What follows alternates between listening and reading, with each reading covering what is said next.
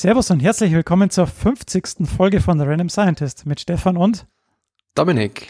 Heute mit dem Titel Nobelpreisträger 2019. Auch diese Folge wird garantiert wieder eine Menge Gene enthalten. Ich habe jetzt auf Aufnahme gedrückt. Sehr gut. The Random Scientist Podcast.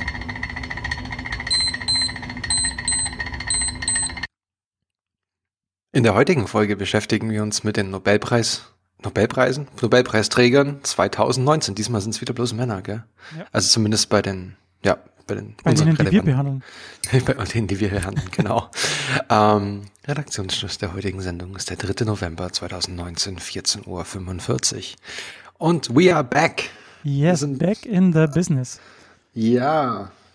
Bin mal gespannt, wie viele Abonnenten wir noch haben. Vier.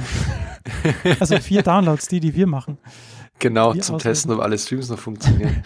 ähm, nein, wir hatten ja jetzt eine, eine, eine längere Unterbrechung. Eine kleinere Pause.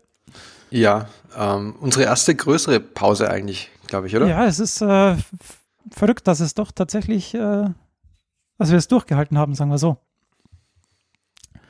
Bäh, Sorry, ich trinke gerade Kaffee und mir ist voll mein, mein Leibniz Butterkeks da rein. und das war, den habe ich jetzt gerade erwischt auf einen Zug. Ist Das es ist so ein ganz schlechtes Mut. Spekulatius oder nur ein Butterkeks? Nee, ganz normaler Butterkeks, der Klassiker. Aber Mhm. irgendwie, ich, hab, ich hatte so einen so einen Hieper auf diese Teile, dann habe ich mir da eine Packung gekauft, zwei gegessen und war auch wieder vorbei. Und jetzt werden sie so langsam so ein bisschen weich und deswegen tunke ich so einen Kaffee. Und dann ist mir das Ding abgebrochen. Und Ah. das, das war ein ganz schlechtes Mundgefühl.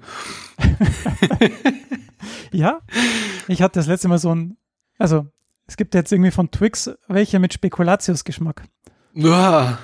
Ziemlich geil irgendwie, aber dann, wenn du mal drei oder vier gegessen hast, naja, Das ist so wie nach dem zehnten Weizen. Ähm, ja, bloß Okay. die, die, die Relation ist halt geil. Drei Spekulatius-Kekse, zehn Weizen. Hm. ja, im Training. Mittlerweile ist es, glaube ich, auch, eine, ja, egal. Ähm, ja, wie geht's dir denn sonst so? Ach so, mir, mir, mir, mir geht's, Ja, äh, ja. mir geht's gut. Äh, Ich kann nicht so viel Kaffee trinken, wie ich brauchen würde, ähm, denn der Kleine hält uns gut auf Trab. Aber jetzt ist er ja schon Du, ihr seid ja jetzt einer mehr.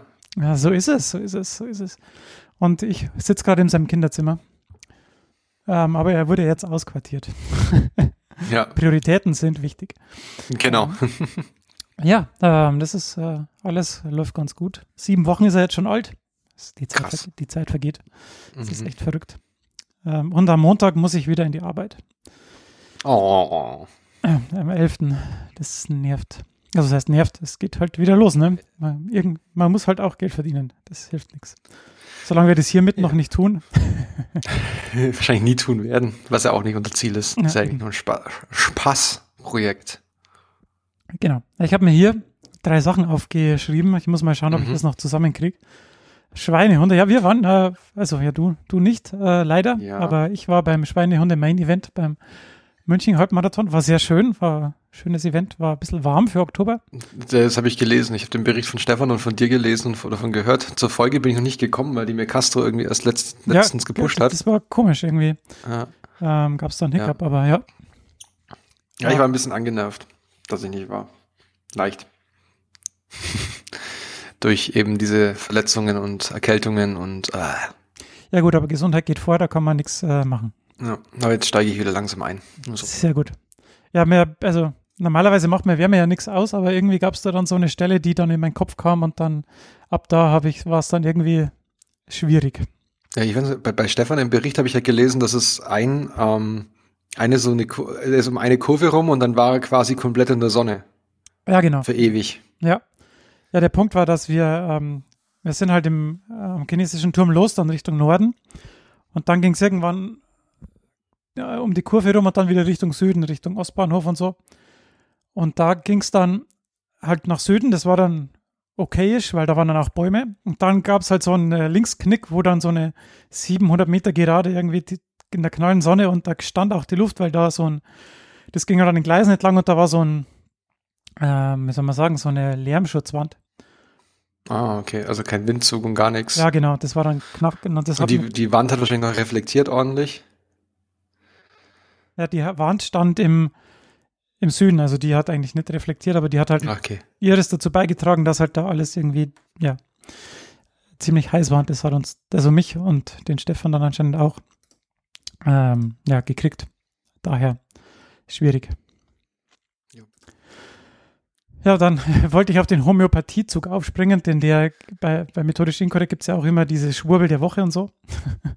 und äh, ja, ich dachte nicht, dass das Homöopathie und so, dass das mich mal so kriegen würde. Aber ähm, bei den Hebammen scheint es anscheinend äh, ja ähm, ziemlich beliebt zu sein. Ja, gut, weil es hat natürlich keine Nebenwirkungen. So Babys kann man natürlich auch wenig geben. Und der Placebo-Effekt ist da natürlich wahrscheinlich auch noch einer, der recht viel wirkt. Denn wenn man die Mutter beruhigt, dadurch, dass sie den Kindern irgendwie Globuli geben kann, dann ähm, hilft es wahrscheinlich vielen Leuten schon. Entschuldigung, ich muss den husten. Und unsere Hebamme war da auch keine Ausnahme. Die hat dann immer gesagt, ja, ihr könnt ja die Schüsslersalze nehmen und hier Homöopathie, da Homöopathie. Dann haben wir irgendwann mal gesagt, ja, wir wollen keine Homöopathie. Dann gab es halt noch ein paar Fälle, wo wir irgendwie mal Beratung gebraucht hätten und dann hat sie gemeint, ja, ihr könnt ja die Salbe nehmen und die Salbe nehmen und ich habe gedacht, ja gut, Salbe hört sich jetzt eher nicht nach Homöopathie an, dann kaufst du die Salbe und dann steht da irgendwie hinten drauf, äh, durch, hergestellt durch rhythmische äh, Prozesse in der Herstellung, irgendwie so, so dem Schütteln. ja, genau. Und dann haben wir gedacht, ja, das ist, kann doch jetzt nicht dein Ernst sein, dass du hier immer diese, diese Sachen anbringst. Und wenn es dann mit denen versuchst, irgendwie, irgendwie zu drüber diskutieren oder mit denen zu reden, dann, dann, dann kannst du halt mit denen auch nicht vernünftig drüber reden. Wenn du dann sagst, ja, das ist doch ein Schmarrn und das ist doch alles nicht wirksam und so, doch, doch, äh, dann wird das halt gleich, geht das halt gleich in eine ganz andere Ebene. Und du kannst halt nicht vernünftig mit denen äh, irgendwie, also so habe ich den Eindruck gehabt, kann man mit denen nicht vernünftig drüber reden und kannst sagen, ja, wir glauben nicht dran, dann sind sie beruhigt. Wenn du sagst, du glaubst nicht dran, ist es wie Religion, ich glaube nicht dran, dann sagen sie, okay. Es ist halt so geil. Aber da frage ich mich danach, what the hell, also, Ich meine, wir sind hier da bei der Gesundheit und das ist halt nicht eine Frage des Glaubens, das ist eine Frage von Tatsachen. Also sorry. Ähm, ja, aber wenn es halt um, Sa- also, ich weiß schon, warum das bei denen klappt, weil wenn es ähm, ums Stillen geht oder so, dann ist halt oft die Sache, dass du dafür entspannt sein musst. Und wenn du halt gestresst bist von dem ganzen Geburtszeug und von dem Kind und so weiter und du nimmst irgendwas, aber wo die Hebamme sagt, es hilft dir, und dann entspannst du. Und dann Ja, geht es natürlich. besser. Und dann wird es besser. Und das ist halt dann wahrscheinlich der hauptsächliche Wirkeffekt von diesen ganzen Sachen in der Kindermedizin. Ja, und den darfst du dir aber halt auch nicht, also man versteht die, die Hebamme eigentlich auch von dem Aspekt, wenn das, wenn das ihre Intention ist, das zu tun, dann darfst du es dir natürlich auch nicht sagen. Ja, aber wenn ich dann, Also- sa- wenn ich dann sage, ich glaube nicht dran, dann könnte man ja mal sagen, okay, reden wir jetzt mal Tacheles. Ja, ja. ähm, wenn das aber, aber sie war, also die war dann auch auf einer dreitägigen Schüsslersalze-Fortbildung, wo ich mir dann so geil. denke, drei Tage lang? Was machen Vor die allem, denn? wer da? zahlt da? Also ich würde mich fragen, von wem diese Veranstaltung dann, also ist das eine offizielle Ich weiß es nicht, ich habe mich da oder ist es quasi hier so, ich gehe drei, drei Tage auf Werbung, also Kaffeefahrt wahrscheinlich. Ich wie so ein. Apple-Event oder sowas oder Ja, I.O. wahrscheinlich ist das das App- Apple-Event der Homöopathie, aber Ja, ja, wir waren da recht äh, ähm, auf Konfrontationskurs. Aber ja, schwierig, sage ich. also, Ich, ich, ich muss übrigens zu dem Thema, weil ich hatte mich ja letztes Mal beschwert, dass diese Homöopathie zahl- zahlen, aber keine Brillen. Sie zahlen. Also mittlerweile zahlen Krankenkassen anscheinend wieder einen Zuschuss zur Brille. Ähm, habe ich letztens erfahren, weil ich mir eine neue Brille geholt habe. Mhm. ist halt auch geil. Also meine Gläser, die ich jetzt drin habe, das Paar kostet 550 Euro. mhm. Ähm, sie hätten, glaube ich, von der Krankenkasse hätte ich 75 dazu gekriegt oder 50, irgendwie sowas in dem Dreh rum. Ja gut, aber das ist ja auch nur ein Tropfen auf dem heißen Stein. Ne? Ja, Also das ist jetzt nicht so, dass du sagen kannst, da kann man wirklich was. Also Ich, ich wollte, also ich wollte es nur richtig stellen. Also Okay, die ja. zahlen das absolute Basismodell. Also sie würden in meinem Fall ach so, das würde halt, tatsächlich für eine komplette Brille reichen. es würde komplett für, bei mir für ein Basismodell Brille reichen, anscheinend. Es wären aber, glaube ich, so wie ich es, also wenn ich es verstanden habe, wären es Glasgläser und halt keine Verdünnung, keine Entspiegelung, gar nichts dabei. Das Okay. heißt, in meinem, in meinem Fall wären das halt quasi, du kennst von Coca-Cola-Flaschen diesen Boden, Mhm. Den einmal abschneiden und mal in ein Gestell reinkleben bei mir. Das ist ungefähr meins. Ja, okay. Was ja eigentlich auch wieder pervers ist, weil das würde vielleicht für jemanden ausreichen, der irgendwie eine niedrige, also die, die zahlen das ab einer bestimmten Dioptrienstärke. Mhm. Und gerade dann, also bei mir, ich habe mir jetzt dieses Mal wirklich welche geholt, muss ich sagen, das rechts oben Modell genommen, also äh, Kunststoff und super dünn und entspiegelt. Und das ist ein ganz anderes Lebensgefühl für mich. Also wenn ich diese Gläser zum Vergleich zu anderen habe. Und damit kann ich arbeiten. Also ja gut, halt die Frage ist halt, was, was muss halt gezahlt werden? Und wenn du sagst, ja, das Basismodell muss gezahlt werden, dann, wenn es das dann ist, dann ist es ja eigentlich. Es ist das Basismodell, aber das Basismodell ist halt, oh, in meinem Fall, weiß ich nicht, bringt es das halt nicht. Ja, ja, gut, okay. Und ja, ich weiß nicht, aber naja, egal, das ist so ein, das ist mein eigenes Thema. Aber ich wollte nur richtig stellen, dass die Krankenkassen mittlerweile was zuschießen. Ja, das ist, finde ich gut. Und wie oft machen die das? Also ich meine, dann, wenn du medizinischen neu brauchst oder also. Boah, das ist, das ist eine gute Frage. Das habe ich nicht nachgecheckt, weil wäre halt zum Beispiel bei mir jetzt auch blöd, weil, also zum Glück ist meine Sehstärke jetzt seit Jahren stabil. Die hat sich als Kind extrem verändert. Ähm, und da hatte ich immer öfters einen Zuschuss bekommen, aber ähm, jetzt weiß ich es gar nicht, ob die, ob die es alle Jahre oder einem alle zwei Jahre pauschal zuschießen, wenn ich mir eine neue Brille hole, weiß ich gar nicht. Weil das ist halt die Frage, weil du, medizinisch notwendig wäre eine neue Brille dann ja nicht, sondern nur modisch quasi. Ja, naja, oder wenn sie halt kaputt geht, weiß ich nicht. Ja. Ich, das weiß ich nicht. Okay, ja, gut. Muss ich gestehen. Ja. Ja, und der letzte Punkt, der bei mir noch auf der Liste steht, ist, dass ich als tatsächlich als Stammzellenspender ausgewählt wurde. Oh. Ähm, da kriegst du dann so einen Brief und da steht extra so ein Stempel drauf. Das ist keine Werbung, bitte öffnen. Was natürlich total Sinn macht. Ähm, ja. ähm, und ja, das ist echt, also, das ist schon, schon krass. Jetzt habe ich, musste ich da zum Hausarzt, um, ähm, dass mir noch ein Blut abgenommen wird, dass ich nochmal quasi die Subtypen, dass die alle getestet werden. Weil ich habe zwar jetzt die HLA und so, die passen wohl, aber also das sind halt nur die, die groben ähm, Marker. Aber es kann jetzt, also die Wahrscheinlichkeit, dass ich jetzt wirklich passe, ist wohl 1 zu 4 bis 1 zu 6.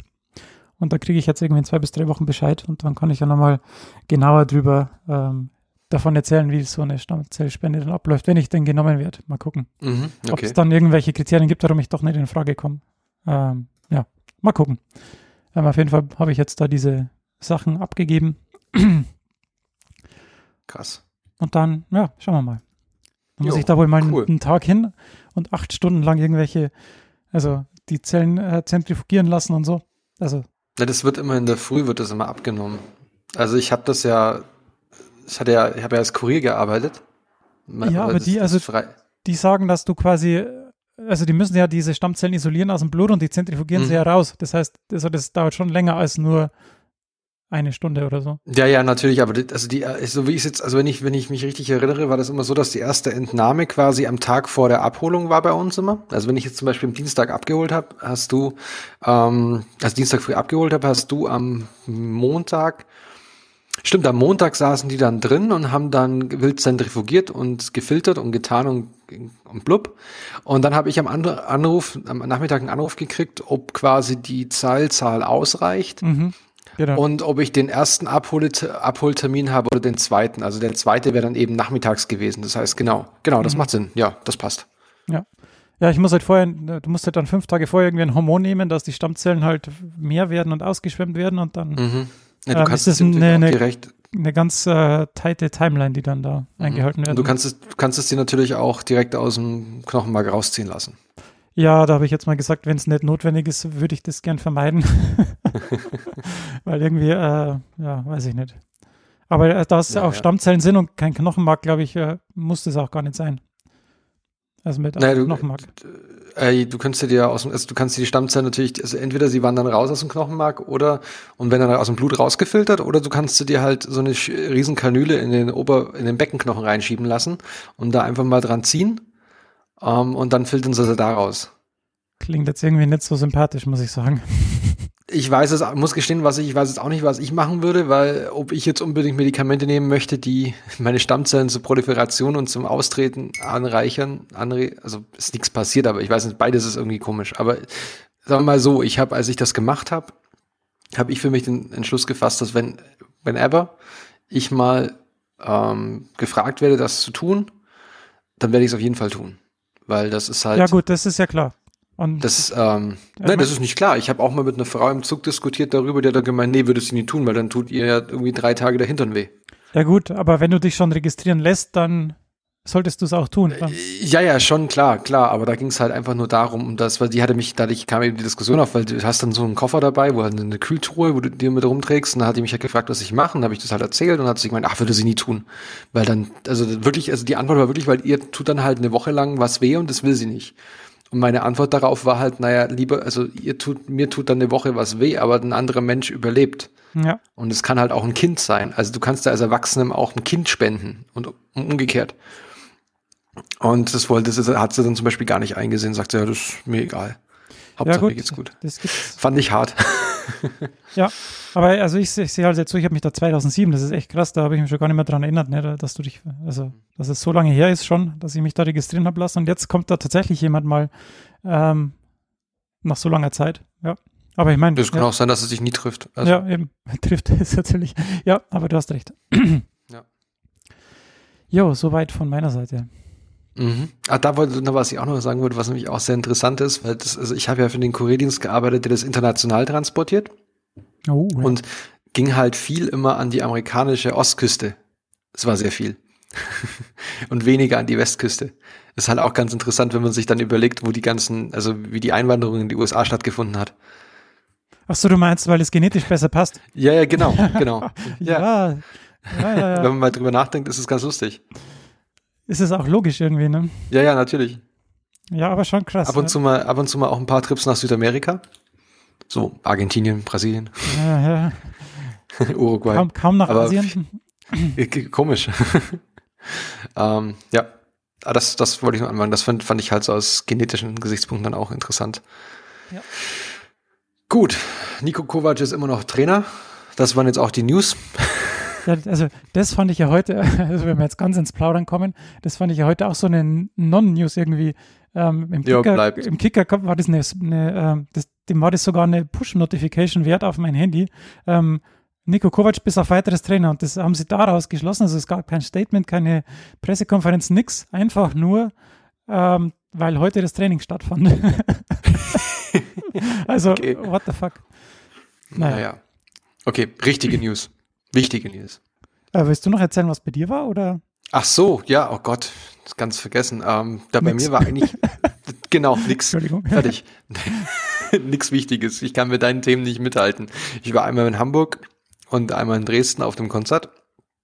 Und das war alles eigentlich. Also, so, es waren viele, viel im Hintergrund, ähm, was ich vielleicht später mal erzählen kann. Aber das ist alles noch nicht spruchreif. Also war ein Grund, warum wir nicht aufgenommen haben, war auch ich, weil ich ein paar Sachen im Hintergrund angehen hatte. Aber da muss ich jetzt leider hier irgendwie so metamäßig sagen, das wird sich dann im Laufe des äh, Jahreswechsels herausstellen und kann dann da ein bisschen mehr verraten. Hm, Ja, Interessant. Spannung. Ja. Spannung, Spannung. Mhm. Ja, jetzt wollte ich zwar vorher sagen, wen das alles nicht interessiert, der kann jetzt, ähm, der kann ja die Kapitelmarken benutzen, aber jetzt sind wir am Ende von dem Segment. jetzt interessiert es auch, es ist es auch irgendwie. Naja, gut, gehen wir in die News, weil sonst äh. Nicht. Warum geht das nicht? Ah, jetzt habe ich eine Kapitelmarke gesetzt. Gut, ja, ich habe wieder Klimanews dabei und zwar, äh, ich zeichne mal ein Bild, ne? Ähm, Mhm. also. Also das Bild kommt nicht von mir, sondern von diesem Artikel, den ich gelesen habe. Ähm, vor zwei Jahren an einem eisigen Dezemberabend auf einem kalifornischen Dach, wo sonst, leuchtete ein winziges Licht schwach mit ein wenig Hilfe aus der eiskalten Nachtluft. Es war kein sehr heller Schein, es reichte jedoch aus, um die Möglichkeit zu demonstrieren, nach Sonnenuntergang erneuerbaren Strom zu erzeugen. Ach, ja. Und zwar war es da Ingenieuren von der Stanford University gelungen, ähm, sie haben ein Gerät entwickelt und das erzeugt Spannung, indem es die Restwärme des Tages in die Kühlluft leitet, beziehungsweise dann eben in Strom umwandelt. Also, ja, es gibt wohl halt einen Unterschied noch zwischen dem Boden, der vom Tag noch warm ist, und der Luft, die in der Nacht halt kalt ist. Ne? Also kälter als der Boden, wahrscheinlich. Okay. Ähm, und mit Hilfe von dem Material, das als Thermoelement bezeichnet wird, ähm, können die Ingenieure eben diese Temperaturänderung oder diese Temperaturdifferenz in eine Spannungsdifferenz umwandeln. Ähm, diese fordert dann auf der einen Seite etwas relativ Rostiges und auf der anderen Seite einen Ort, der, an dem die ähm, Wärmeenergie entweichen kann. Ne? Also dieses, auf der einen Seite ist es ein bisschen warm, auf der anderen Seite ist es ein bisschen kalt, du hast eine die Differenz, dann muss auf der einen Seite die ähm, Wärme aufgenommen werden und auf der anderen Seite wieder abgegeben werden. Ähm, die Theorie ist natürlich das Einfache. die Herausforderung besteht dann darin, wie immer, die richtigen Materialien zu finden und die dann so anzuordnen, dass eben ähm, eine Spannung in dieser Kühlumgebung erzeugt werden kann, die sich dann auch lohnt zu haben. Also eine Spannung zu haben ist das eine, aber die muss dann natürlich auch groß genug sein, um dass man damit auch was machen kann. Ähm, Sie haben dann wieder wie, also der Ansatz äh, heutzutage ist ja oft, dass du einfach irgendwelche Standardprodukte nimmst, die, ähm, die man leicht kriegt, die man nicht irgendwo erst aus der Erde graben muss und das haben die jetzt auch versucht, um eben die Kosten niedrig zu halten. Und die haben dann eben so einen billigen thermoelektrischen Generator zusammengestellt und haben es mit einer schwarzen Aluminiumscheibe verbunden, ähm, um dann eben die Wärme leicht in die Nachtluft zu bringen, wenn dann diese Aluminiumscheibe Richtung Himmel schaut. Ähm, genau.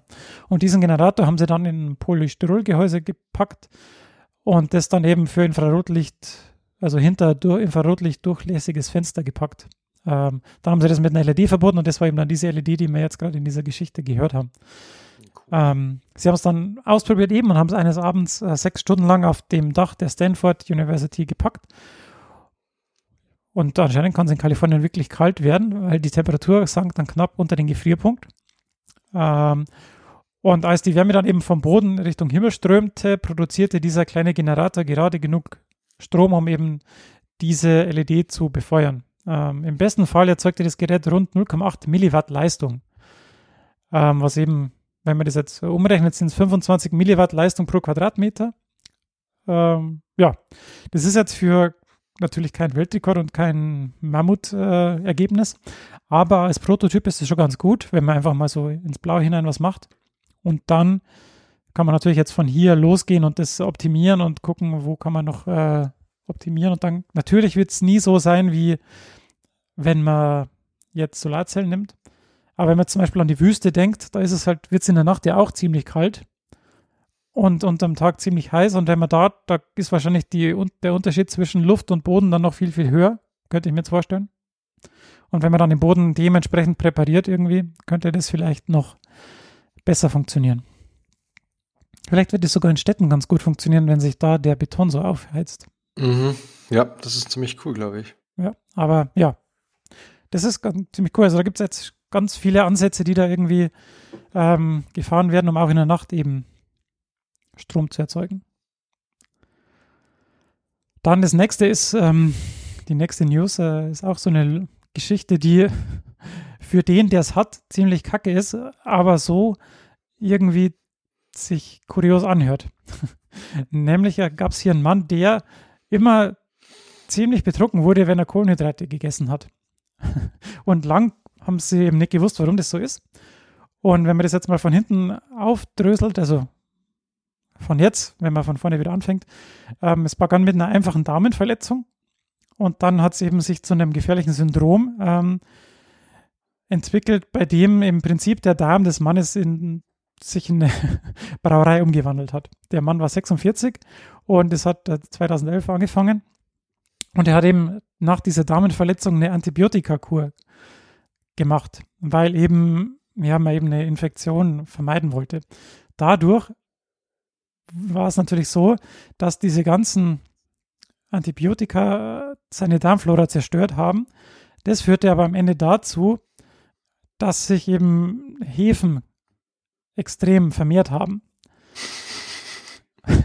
Und da weiß man jetzt schon, wo das hinführt. Ne? Also es gibt keine Bakterien mehr, die, die irgendwie die Kohlenhydrate verdauen könnten. Also hat man das die Hefen gemacht und die Hefen haben eben dazu geführt, dass ähm, im Darm immer Alkohol produziert wurde. ähm, bei dem Mann war es dann so, dass er halt irgendwie immer irgendwelche Symptome verspürt hat, irgendwie ähm, Depressionen, er war immer irgendwie benebelt, ähm, er wurde aggressiv, ähm, er wurde ein paar Mal aufgehalten von der Polizei, ähm, weil er eben betrunken Auto gefahren ist, obwohl er nichts getrunken hatte. obwohl er einfach nur Pommes gegessen hat. Ja, genau. Und das ist halt echt, du musst halt echt dann lange suchen. Also erstmal musst du dem Typen glauben, ich habe nichts getrunken, ich habe nichts getrunken, ich habe nichts getrunken. Mhm. Zweitens musst du dann natürlich gucken, wo kommt es denn dann her, ne? Und dann haben sie mal den Stuhl untersucht und dann haben sie gesehen, ah, da ist ein Haufen Hefe drin und dann haben sie natürlich recht schnell durch ähm, pilztötende Medikamente das natürlich in den Griff kriegen können. Antimykotika. Genau. Ähm, aber dennoch ist es halt echt krass, ähm, ja, dass es sowas gibt. Oder wenn du sowas hast, ist es natürlich echt, echt. Das ist eine eigene Brauerei. Ja, Microbrewery. irgendwie ähm, nützlich, aber irgendwie auch total krass. Ähm, Ja. Dominic's Pale Ale. Ja, genau. Dann ist dann der Code auch alkoholisch, dann kannst du das ja destillieren und, na, egal. Äh, Oh, okay. Dann habe ich, äh, das ist schon eine Weile her, habe ich was getwittert, mal auch auf über unseren Account, ähm, dass, wenn man nappt, also wenn man sich hinlegt und Nickerchen macht, dem, den Tag über, dass das verbunden sein könnte mit äh, ähm, einem geringeren Risiko, eine, eine Herzattacke oder einen äh, Schlaganfall zu haben. Äh, und zwar hat es eben eine, eine neue Studie festgestellt und die haben 3462 Freiwillige in der Schweiz ähm, überwacht, beziehungsweise mit so einem Fragebogen überwacht. Ähm, zwar über fünf Jahre, das ist eigentlich schon hart. Und ähm, sie haben sie dazu gebracht oder sie haben halt gesagt, ähm, schreibt mal auf, wie oft ihr Nickerchen macht und ähm, wie lang das so ist und wie oft ihr das macht. Und dann haben sie das eben korreliert zu Herz-Kreislauf-Erkrankungen und so weiter und so fort. Ähm, und die Zahlen zeigen eben, dass gelegentliche Nickerchen ein- oder zweimal die Woche, das heißt also nicht jeden Tag, sondern ein- bis zweimal die Woche, mit einem geringeren Risiko für Herzinfarkt, Herzversagen, Schlaganfall und so weiter ähm, einherging, als wenn überhaupt kein Nickerchen gemacht wurde. Ähm, diese Verbindung verschwindet jedoch, wenn man häufiger ein Nickerchen macht. Als ein- bis zweimal die Woche. Also wenn man jeden Tag eins macht, ist auch nicht richtig. Okay. Und außerdem verschwand dieser Effekt dann bei Leuten, die über 65 wurden. Möglicherweise hängt es dann zusammen, weil die halt dann komplexere Gesundheitsprobleme kriegen, wenn du älter wirst. Äh, Mhm. Ja. Genau. Und die sagen eben auch, ja, bevor man das jetzt äh, in seine Agenda aufnimmt, äh, so- sollte eben betont werden, dass es halt nur eine Korrelation zwar, nur eine Beobachtung und Ursache und Wirkung ist halt hier nicht bewiesen. Ne? Es kann halt auch an anderen Sachen liegen, dass wenn du irgendwie ein bis zweimal die Woche ein Nickerchen machst, dass du halt dein Leben besser im Griff hast oder eine regelmäßigere, einen regelmäßigeren Tagesablauf oder so. Ja, oder dass einfach Zeit, genau, als dass du einfach Zeit dafür hast. Ja, genau. Weil, du- weil du nicht gestresst bist, ja. Genau. Und das, ähm, ja, ist dann eben immer so eine Sache, wenn man solche Sachen ähm, korreliert. Deshalb. Mhm. Und eine letzte Sache, die tatsächlich auch wieder was mit Klima zu tun hat. Ähm, steigendes atmosphärisches Kohlendioxid, also CO2, ja, wir haben auf der einen Seite unsere Klima, aber andererseits wirkt sich das ja auch direkt aus die Pflan auf die Pflanzen aus. Und wenn man jetzt ähm, sagt, dass die Pfl Bäume und Pflanzen ja CO2 zum Wachsen brauchen, dann könnte es ja sein, dass wenn das CO2, wenn die Konzentration von CO2 höher ist, dass es dann gut für die Pflanzen ist, weil die dann schneller wachsen könnten. Ne? Ähm, wenn, Mhm. bei, Ja. bei einem Baum, der in den 80, für 1850er Jahren gepflanzt wurde, hat sich die Ernährung äh, ganz schön verändert, ne? weil von den Anfängen bis zur Mitte unseres Jahrhunderts hat sich die ähm, atmosphärische Kohlendioxidkonzentration halt so verdoppelt. Ähm, und das ist natürlich für so einen Baum schon irgendwie krass. Ähm, aber die Dinge sind natürlich viel komplexer, denn höhere Photosyntheseraten führen nicht unbedingt zu mehr Biomasseproduktion, geschweige denn zu mehr Kohlendioxidbindung. Ähm, denn es ist auch so, dass in der Nacht, wie wir in unserer ähm, Photosynthese-Folge gesagt haben, dass in der Nacht äh, die Pflanzen auch CO2 freisetzen, weil sie da ja atmen. Und ähm, ja, und wenn diese Atmungsraten dann gleichzeitig steigen, weil der Baum wächst, dann steigt natürlich der Kohlenstoffumsatz, aber der, ähm, die Bilanz ändert sich nicht. Ähm, genau, das ist wie beim Bankkonto im, Prinzip. Ähm, auch wenn Pflanzen immer schneller wachsen, zeigen einige Studien, dass das ähm, äh, ja, dass dann die Pflanzen nicht unbedingt länger leben, sondern dann eben schneller wieder äh, sterben und dann ähm, wirkt sich das natürlich nicht positiv auf die Biomasse aus. Also ähm, man kann zusammenfassend sagen, ähm, dass das auch damit zusammenhängt, wo die Pflanze jetzt steht. Steht sie im Schatten, steht sie in der Sonne, steht sie mit mehreren Pflanzen zusammen, steht sie alleine. Ähm, da gibt es halt so viele Einflussfaktoren auf die CO2-Aufnahme, dass man jetzt nicht pauschal sagen kann, dass ähm, eine höhere CO2-Konzentration zu schnellerem Pflanzenwachstum oder zu höheren CO2-Bindung von Bäumen führen würde. Ja. Also, es gibt, es ist zwar cool, wenn man mehr Bäume pflanzt, pflanzt vor allem in der Stadt, ne, weil das das Stadtklima ja positiv beeinflusst, Aber die werden jetzt auch nicht immer, ähm, also nicht alleine unser CO2-Problem lösen. Okay. Das war's von mir. Ja, sehr gut. Ich hätte nur kurz ein Nickerchen gemacht, weil kardiovaskulär und so. War gut. Weil gut. Ah. Jetzt habe ich meine Fenster wieder zugemacht, weil dann steigt der CO2-Gehalt in meiner Wohnung, dann wachsen meine Pflanzen schneller. Ja, und äh, ist schlecht für deinen Schlaf. Wenn Stimmt. die CO2-Konzentration höher wird. Ah, wie man es macht, macht man es falsch. Ähm, was falsch gemacht haben die nächsten Personen, über die wir reden, nicht. Uh, Ja. Es geht nämlich, also wir beschränken uns natürlich, also etwas detaillierter werden wir die in kurzen die Nobelpreise für ähm, Chemie und Physiologie und Medizin besprechen. Aber wir wollen ja unsere Chronistenpflicht äh, Rechenschaft tun und natürlich auch kurz erklären, wer die anderen oder wer die anderen Nobelpreise gewonnen hat. Und da fangen wir einmal an mit dem in Physik. Und den ging, der ging einmal für ähm, zu einmal an ähm, James Peebles und zur anderen Hälfte an ähm, also nee, eine Hälfte hat James Peebles bekommen for the theoretical discoveries in physical cosmology und die andere Hälfte zusammen haben Michael Major und Didier Queloz bekommen for the discovery of an exoplanet orbiting a solar syst- solar type star. Ja, das, das ist ähm, immer witzig, weil man denkt, ja, das haben drei Leute bekommen und jeder kriegt ein Drittel. Aber das ist tatsächlich so, dass die eine Hälfte einer kriegt und die andere Hälfte wird nochmal geteilt. Genau, genau. Also ein Drittel und dann, also bei Ah, Chemie ist es Hälfte anders, da kriegt, da kriegt jeder ein Drittel. Bitte? In Chemie ist es dann anders, da kriegt jeder ein Drittel. Tatsächlich. Aber in dem Okay. Fall kriegt jetzt eben, also in dem Fall ist es halt so, dass der, der James bekommt die Hälfte und dann die anderen beiden 25 Prozent. Mhm. Also hier Kosmologie und so. Also ich, wir wollen da nicht genauer drüber eingehen, weil ich glaube, da bewegen wir uns auf sehr dünnem Eis. Ja, ja, eben, das Äh. lesen, lesen wir es noch vor und wir kümmern uns dann be- lieber um die anderen. Methodisch inkorrekt würde ich hier, glaube ich, in der ähm, Richtung eher. Ja. Ähm, Auf alle Fälle.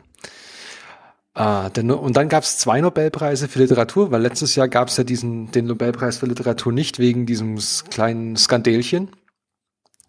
Und den äh, für 2018 hat rückwirkend ähm, Olga Tokarczuk, die Polin, Olga Tokarczuk bekommen, for a narrative imagination that with encyclopedic passion represents the crossing of boundaries as a form of life.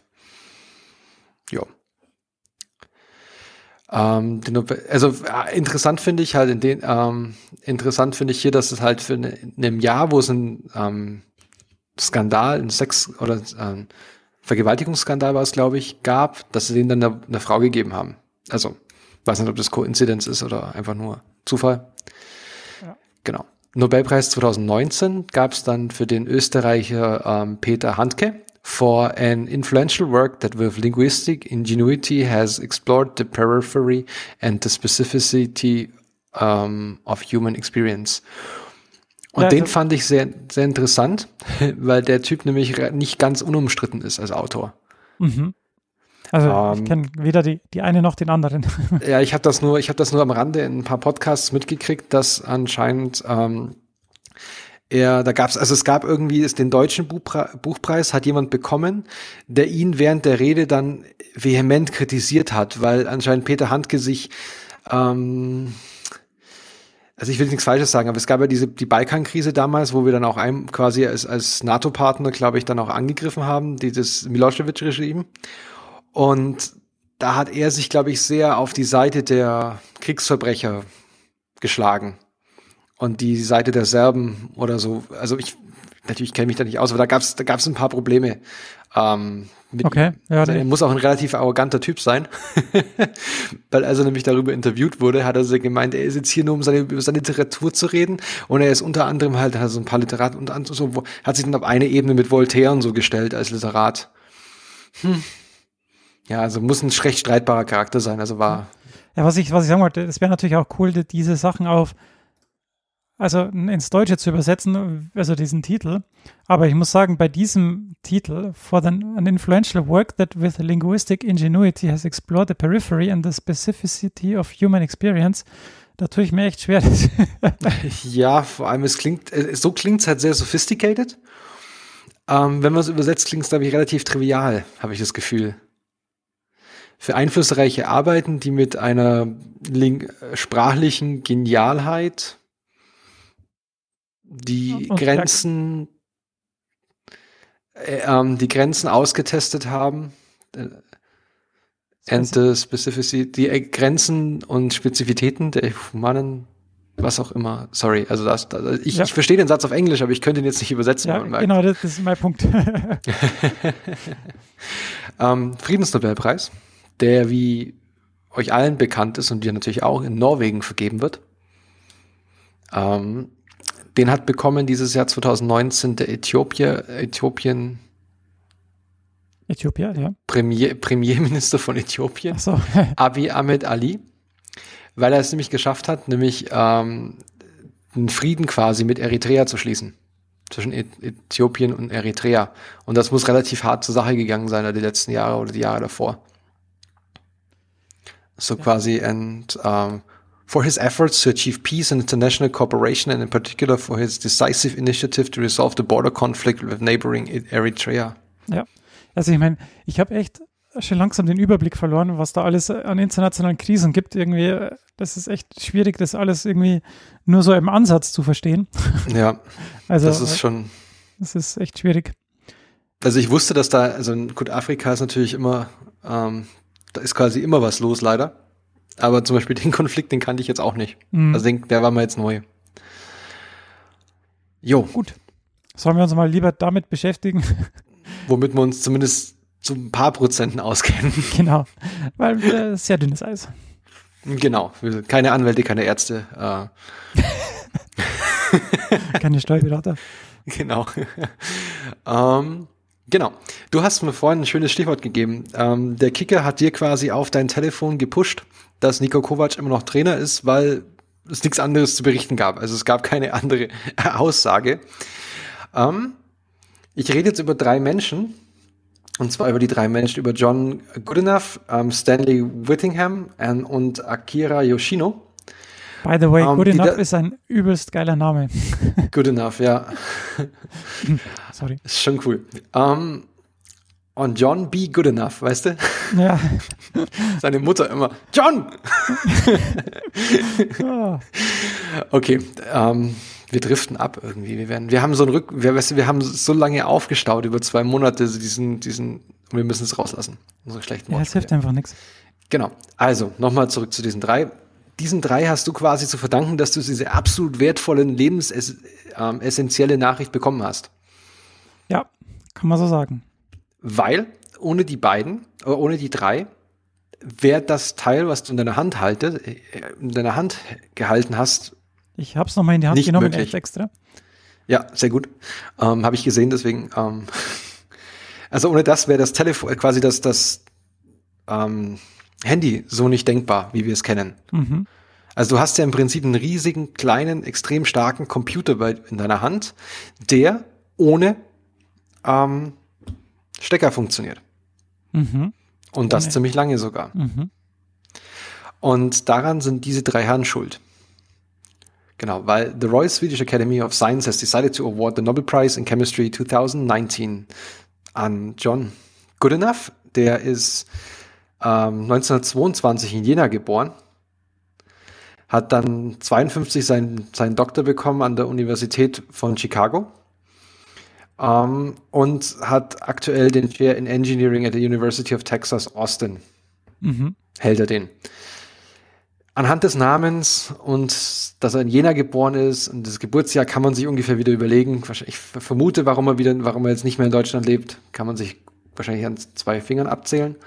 Ähm, dann haben wir M. Stanley Whittingham, der wurde in den UK geboren, United Kingdom 1941, hat 68 seinen PhD in Oxford bekommen und ist aktuell Professor in Binghamton University in New York. Und Akira Yoshino, das ist quasi der Benjamin der Gruppe, der ist 1948 geboren, in Suita in Japan. Also ich meine, er ist 26 Jahre jünger, er ist good enough. Und, Ja. pass auf, 48 geboren, PhD 2005. Interesting, interesting. Ja, ich habe jetzt nicht nachgeguckt, warum, aber ich kann mir halt denken, wahrscheinlich hat er irgendwie, das ist, der, der ist, glaube ich, ähm, der hat in halt in einer Firma gearbeitet und ich glaube, dann hat er wahrscheinlich den PhD irgendwie so Ach so, später so on the fly.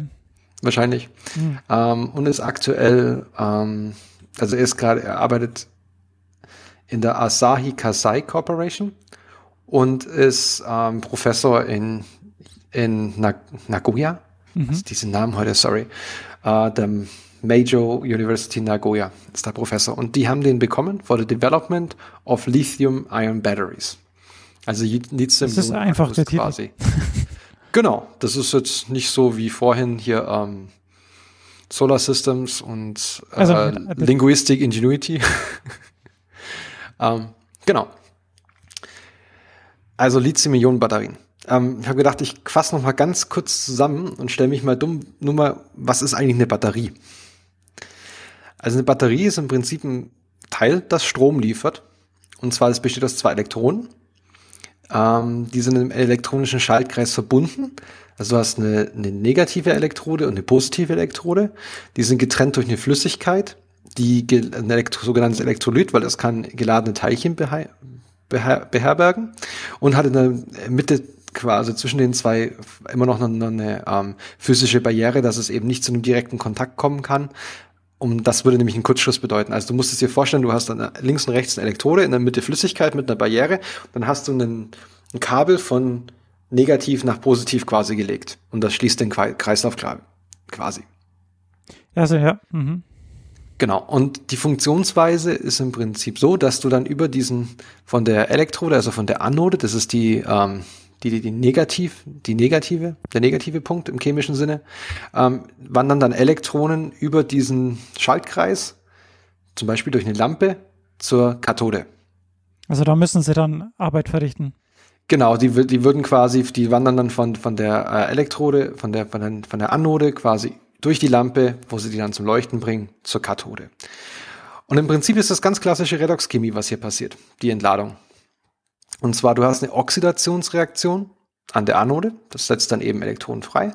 Und du hast eine Reduktionsreaktion ähm, an der Kathode, wofür die Elektronen der Anode benutzt werden. Mhm. Und die elektrische Spannung entsteht quasi durch die Potentialdifferenz der beiden äh, Elektroden. Und wichtig ist hierbei, dass sich um diese Entladungsreaktion, das muss eine spontane Reaktion sein. Also sie muss selbstständig laufen.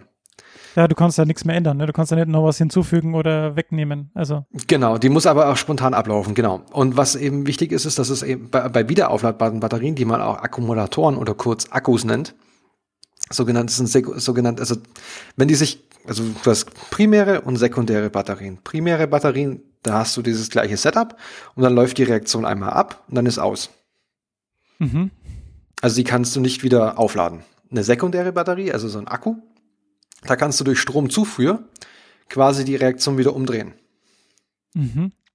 Und dadurch hast du quasi, du gibst Energie rein und hast dadurch quasi Energie gespeichert darin.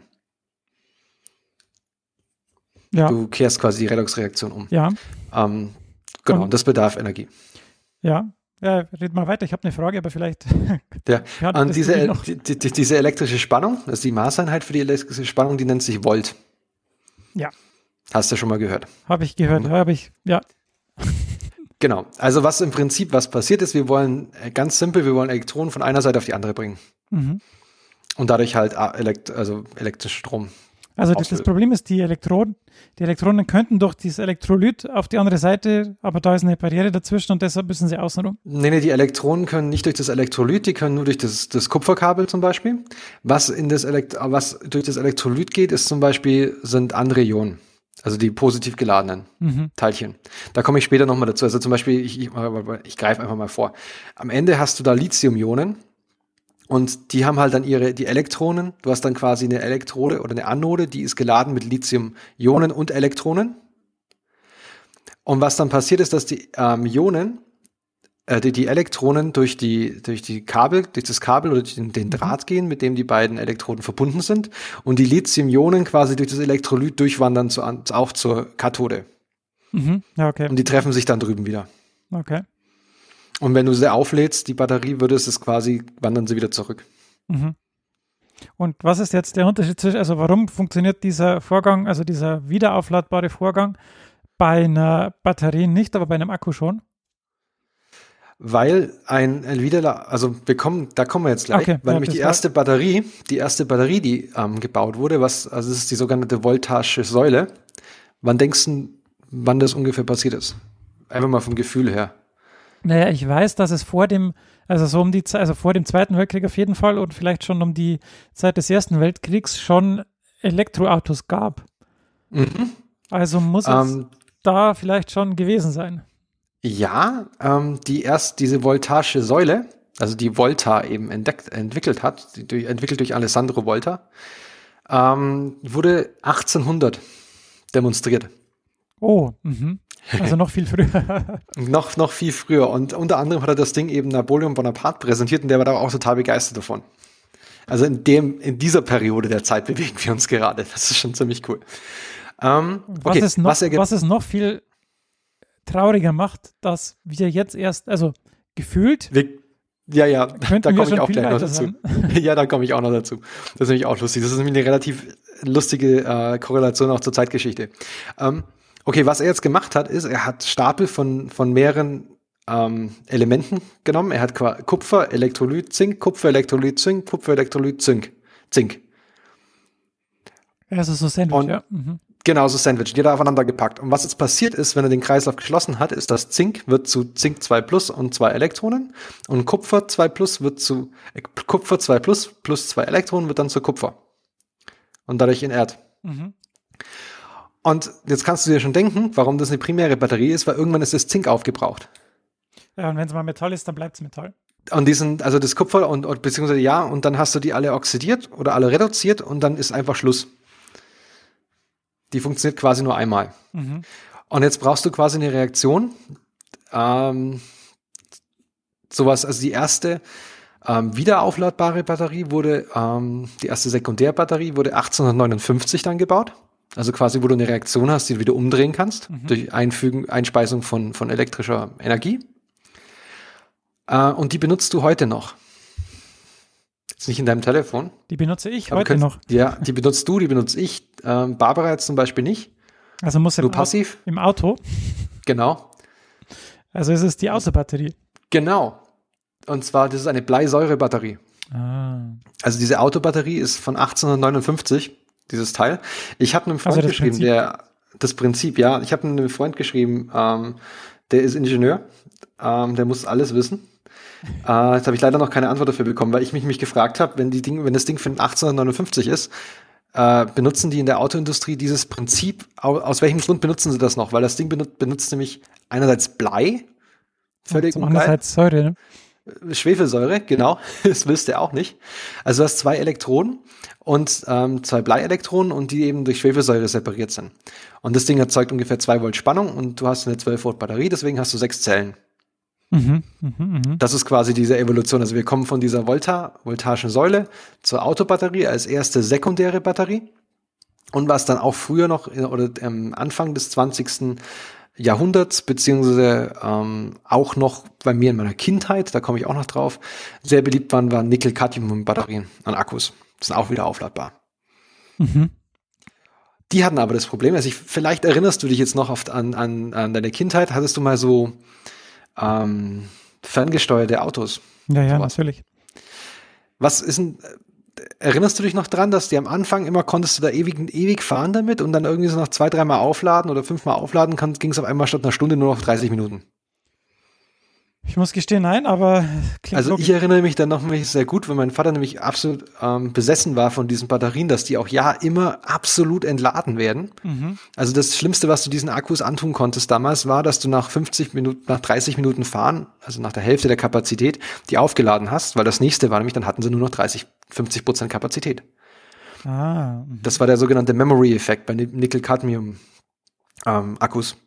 Und die waren halt absolut nicht langlebig. Also deswegen zum Beispiel mit einem Telefon, ähm, mit einem Mobiltelefon, das steckst du ja quasi nach, wenn das 80% Kapazität hat, 90% Kapazität, steckst du es ja einfach ein und fertig. Ja. Und lädst es dann nochmal 10% auf. Wenn du das mit einem Nickel-Cadmium-Akku machen würdest, hätte das Ding auf einmal nur noch 90% Kapazität. Ja. Und das war halt einfach, ist ein Riesenproblem, weil du hast dann, diese Akkus halten einfach nicht lange. Und die haben einfach nicht lange gehalten. Und das passiert unter anderem durch Auskristallisationen oder Umkristallisationen oder durch äh, bestimmte Reaktionen in den Akkus dann, die nicht mehr reversibel waren. Mhm. Und wenn wir quasi auf dem Stand von Nickel-Cadmium oder noch schlimmer Bleisäurebakterien wären, äh, Batterien wären, dann wären wir halt, kommen, wären wir nicht vorwärts gekommen mit der technologischen Entwicklung. Mhm. Und jetzt kommen eben Lithium-Batterien ins Spiel, weil wir haben alle, ähm, wir wissen alle, dass das ein Gamechanger war quasi, dass wir das jetzt alles machen können und diese Probleme nicht mehr haben. Ähm, Lithium, das Element, hat den Namen bekommen von, von dem griechischen Wort Lithos, Stein.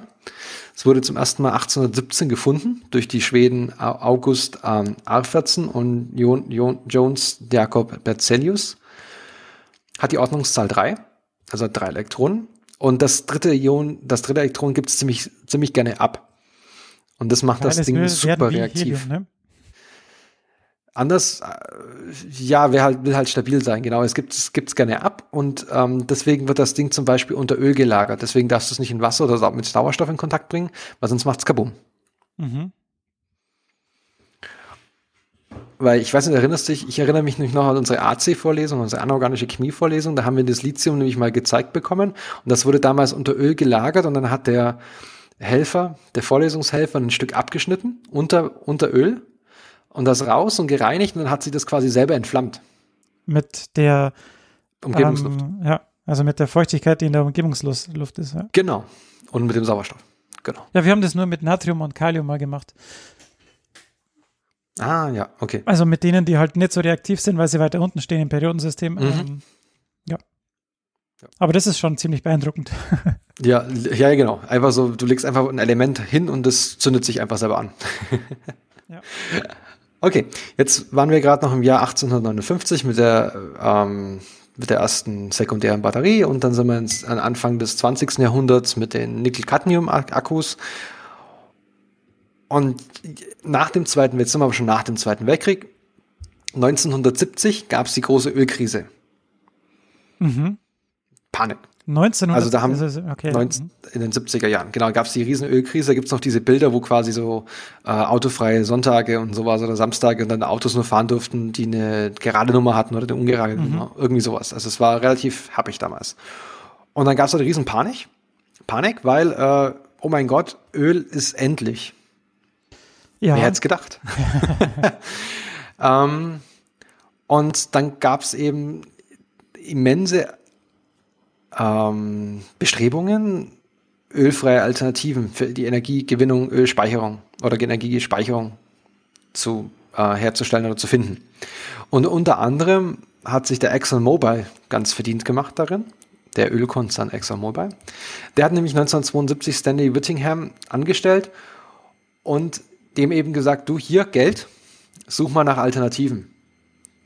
Und Whittingham hat sich, war in Stanford vorher Spezialist für sogenannte Interkalation. Also das, das ist quasi der Prozess, wenn sich in einen anderen Stoff äh, zum Beispiel Ionen einlagern können. Und damit bekommst du einen geladenen Stoff und da kannst du Energie speichern quasi. Ähm, da, da hat er am Anfang Forschungen durchgeführt mit ähm, Tantalum, das Tantalum, Tantam, Tantalum Disulfid. Tanta, ähm, na, nicht der Tantrum. Oh, wie heißt jetzt gerade? Ähm, Tan, äh, Tantal, genau, so heißt sorry. Äh, Tantal ist quasi ein Übergangsmetall. Auch ein relativ schweres Übergangsmetall. Und aber damit hat er seine ersten Experimente gemacht. Und das ist quasi so dieses Tantal-Disulfid, Tantalum-Disulfid, bildet quasi eine kristalline Struktur, die es erlaubt, Ionen, dass sich andere Ionen darin einlagern, aber ohne Reaktion. Die, die hängen da halt einfach drin. Mhm. Und wenn man zum Beispiel Natrium in das Tantalum-Disulfid einlagert, bekommt man Material, das eine Spannung von mehreren Volt liefert. Okay. Genau. Tantalum, und das hat er jetzt rausgefunden und dann dachte er sich, hey, das ist ja cool. Äh, hat sich dann aber gedacht, so Tantalum ist jetzt eher so Blei. Es ist genauso geil wie Blei, also ungeil. Und deswegen hat er es dann durch Titan ersetzt. Doch Und somit hat er durch Titan, Titan, okay. Titan-Disulfid. Und dann hat, damit hat er quasi schon mal die, die Kathode hergestellt, weil er die quasi ähm, Lithium-Ionen in das Titan-Disulfid eingeschlossen hat. Und damit hatten wir quasi schon unsere, unsere Kathode zu der Zeit. Da haben wir posit was positiv geladen ist. Mhm. Dann brauchten wir noch eine Anode und dafür hat er Lithium genommen, metallisches Lithium, mhm. weil er sich dachte eben, hey, das ist cool, das gibt ja seine Elektronen so leicht ab. Ähm, hat auch gut funktioniert. Also damit hatte er quasi durch die Verwendung von Lithium in der Anode und diesem Titanium-Dieselfit mit dem eingelagerten ähm, Natrium in der Kathode mit einem Elektrolyt zwischendrin und dem, dem, dem, er schließt dann den quasi den Kreis, den Stromkreis, hat er quasi die erste Batterie mhm. gebaut, die erste wiederaufladbare Lithium-Batterie. Was, was ist Aber, das Elektrolyt dann in der Mitte? Boah, da, da haben sie echt tausende Sachen ausprobiert. Das ist okay. wasserfrei am Ende. Ja, klar. Ähm, genau. Ähm, das war aber ein eigenes, da muss ich gestehen, da bin ich dann nicht drauf eingegangen, weil das okay, war, glaube ich, ein, ja, nee, Abschnitt, nee. der, der ist, da hat es mir dann den Kopf äh, ein bisschen zerdreht. Ähm, das Problem ist aber, wir benutzen metallisches Lithium und wie ich ja gerade eben schon gesagt habe, kabum. Ähm, was dann auch nämlich passiert ist, also er muss in seinem Labor müssen sie öfters äh, Feuerwehreinsätze gehabt haben, weil nämlich das Problem ist, die haben das zwar laden und wieder aufladen können, ohne diesen Memory-Effekt und ohne ähm, quasi Kapazitätsverlust, aber mit der Zeit sind so kleine ähm, Whiskers, nennen die, so kleine Stäbchen gewachsen von mhm. der Anode zur Kathode, weil quasi metallisches Lithium quasi darüber gewachsen ist. Und irgendwann hat es diesen, diese Barriere in der Mitte penetriert oder eben die Kathode ähm, penetriert und dann gab es eben Kabum und gab einen Kurzen in der Batterie. Mm, okay. Haben sie dann gelöst, dadurch, dass sie die, das Lithium, die Anode mit ein bisschen Aluminium versetzt haben und dadurch haben, wurde diese Ausbildung dieser Viscas eben ver, ähm, verhindert. Jetzt sind wir ja 1970 oder in den Mitte der 70er Jahren und denken so, boah, jetzt können wir schon durchstarten und die in die Produktion geben. Die wollten dann auch anfangen, das zu produzieren. Aber dann in den 80er Jahren ist der Ölpreis massiv gefallen wo man sich jetzt auch denkt, okay, ähm, das ist ja eigentlich, also so gut, warum hat es jetzt was zu tun damit äh, mit, der, mit der Batterien? Aber natürlich, dadurch wurde der Ölpreis ist wieder gefallen, weil wieder mehr Öl gefunden wurde, mehr produziert wurde und ähm, gefördert wurde.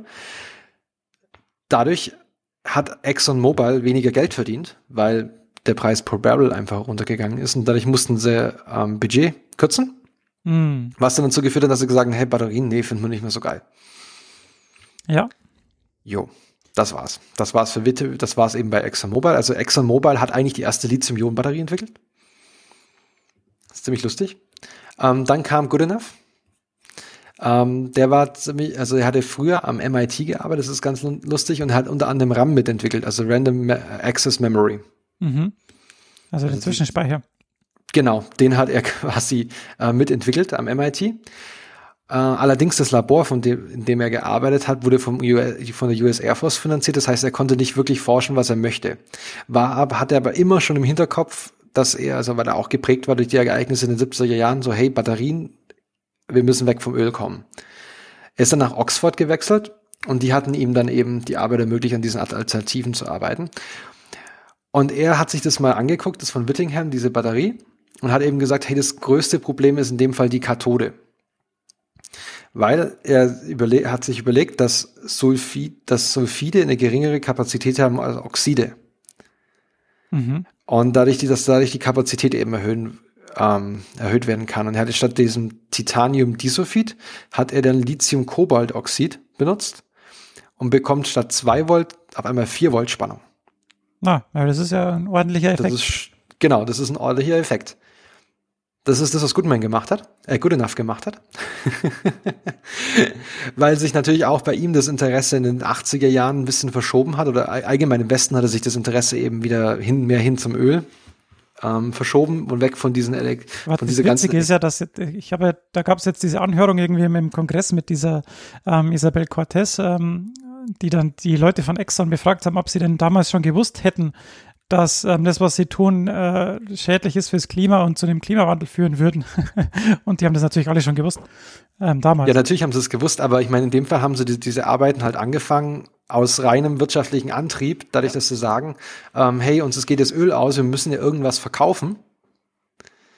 Und dann hätten wir halt am Ende Batterien verkauft. Ja. Ähm, was wieder mit, wiederum mit einem Punkt ist, warum man eigentlich, also so hier CO2-Steuer, hm? Ja. Vielleicht doch, würde vielleicht doch helfen. Ähm, egal.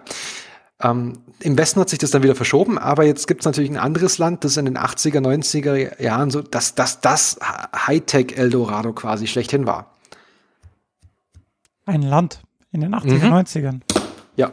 Südkorea, keine Ahnung. Japan. Nee, Japan, genau. ähm, weil zum Beispiel in Japan hattest du halt Firmen zum Beispiel wie Sony und äh, Canon und so, die ganzen, die Videorekorder hergestellt haben, die, äh, Audio- ja. also die, die, diese ganzen portablen Sachen hergestellt haben, diese Computer und was Walkmans. alles. Walkmans, genau. Und die waren halt extrem darin interessiert, weil sie gesehen haben, dass ihre Hightech-Produkte, wie kabellose Telefone, Computer, Videokameras, die brauchen Batterien. Ja, du kannst keinen Die brauchen sehr mit, gute- mit. Genau, du kannst da nicht hinten so einen, einen Auspuff ranbauen. Ähm, und die haben eben gesehen, okay, Batterien sind extrem wichtig. Und dieser Akira Yoshino ähm, hat das entdeckt und hat dann eben gesagt, okay, wir, wir müssen an diesen Lithium-Ionen-Batterien weiterarbeiten, die eben ähm, Whittingham und Goodenough schon ein ordentliches Stück weitergebracht haben. Und er hat sich das auch nochmal angeguckt und hat sich dann jetzt wieder auf die Anode fok- fokussiert und gesagt, okay, das Problem der Kathode haben wir gelöst, jetzt brauchen, müssen wir uns die Anode nochmal anschauen. Und ich will halt dieses metallische Lithium da drin nicht mehr haben. Mhm. Weil du, du lässt halt, also ist halt gefährlich. Explodiert gerne mal. Und jetzt hat er herausgefunden, dass wenn man ähm, das Graphit, also Kohlenstoff, quasi Lithium-Ionen einlagern kann. Jetzt das Problem ist von Graphit, dass die Elekt dieses Elektrolyt, egal was es ist in der Mitte, macht das Graphit relativ schnell kaputt. Das ist nicht sonderlich resistent. Und jetzt hat er aber als zweites entdeckt, dass Petrolkoks, das ist im Prinzip auch Graphit oder Kohlenstoff, der bei der Erdölherstellung, ähm, das ist irgendwie so ironisch, oder? Aber bei der Erdölherstellung oder Raffinierung entsteht, dass der resistent ist gegen die Elektrolyte, also inert, reagiert nicht, aber eine 3D 3D-Struktur bildet, wo er eben Lithium-Ionen und Elektronen einlagern kann. Mhm. Also du kannst das quasi aufladen. Ja. Und dadurch, und was wir dann am Ende haben jetzt mit diesen ganzen Findings, haben wir eine Lithium-Ionen-Batterie, die eine Petroleum-Coke, also Petroleum-Cokes Anode und eine Kobalt-Lithium-Kathode hat. Mit 4 Volt Kapazität. Mhm. Bei der Entladung wandern dann die Lithium-Ionen durch das Elektrolyt zur Kathode, aus der Anode zur Kathode und die Ionen und die Elektronen gehen quasi über den Schaltkreis. Die können nicht durch das Elektrolyt raus, aber die gehen dann einfach durch den Schaltkreis, durch die Lampe zum Beispiel. Und wenn du es auflädst, wandern sie quasi wieder zurück. Vorteil von dieser gesamten ähm, Zusammensetzung ist, dass du keine Reaktion der Ionen oder Elektronen mit der Umgebung hast. Ja. Dadurch hast du eine lange Haltbarkeit und keinen Verlust der Kapazität. Ja, geil. Außer, genau, außerdem verwenden wir kein reines Lithium. Ja, was geil ist. Ähm, genau, somit ist das Ding extrem sicher. Ähm, dann kam aber Good Enough nochmal auf den der hat jetzt dann, der hat jetzt entdeckt, dass das Kobalt vielleicht nicht so ganz äh, umweltverträglich ist. Mhm. Hat sich die Kathode nochmal angeguckt und hat dann durch Eisenphosphate das ersetzt. Das am Ende ist da jetzt eben Eisenphosphat drin. Aber Lithium-Ionen-Akkus. Mhm. Genau. Und das ist quasi, ich fand das so relativ witzig, wie der, Whittingham hat quasi die, das, das Grundlayout gelegt und die Idee. Und dann hat der eine hat sich mit der Anode beschäftigt und der andere mit der Kathode. Und das ist irgendwie irgendeine lustige Story eigentlich. Ja, ich meine, wenn du, der Punkt ist ja, wenn du das Ganze optimieren willst, dann hast du einfach so viele Variablen. Du hast die Anode, Genau. Kathode, Zeug, Zeug, Zeug.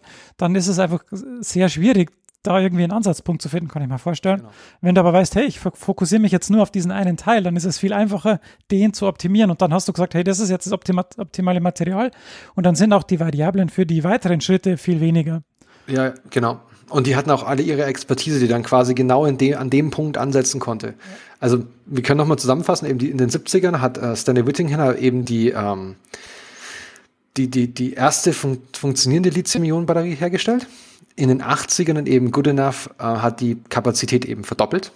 Und 85 hat Akira äh, Yoshino eben das Lithium aus der Batterie entfernt und es dadurch sicher gemacht.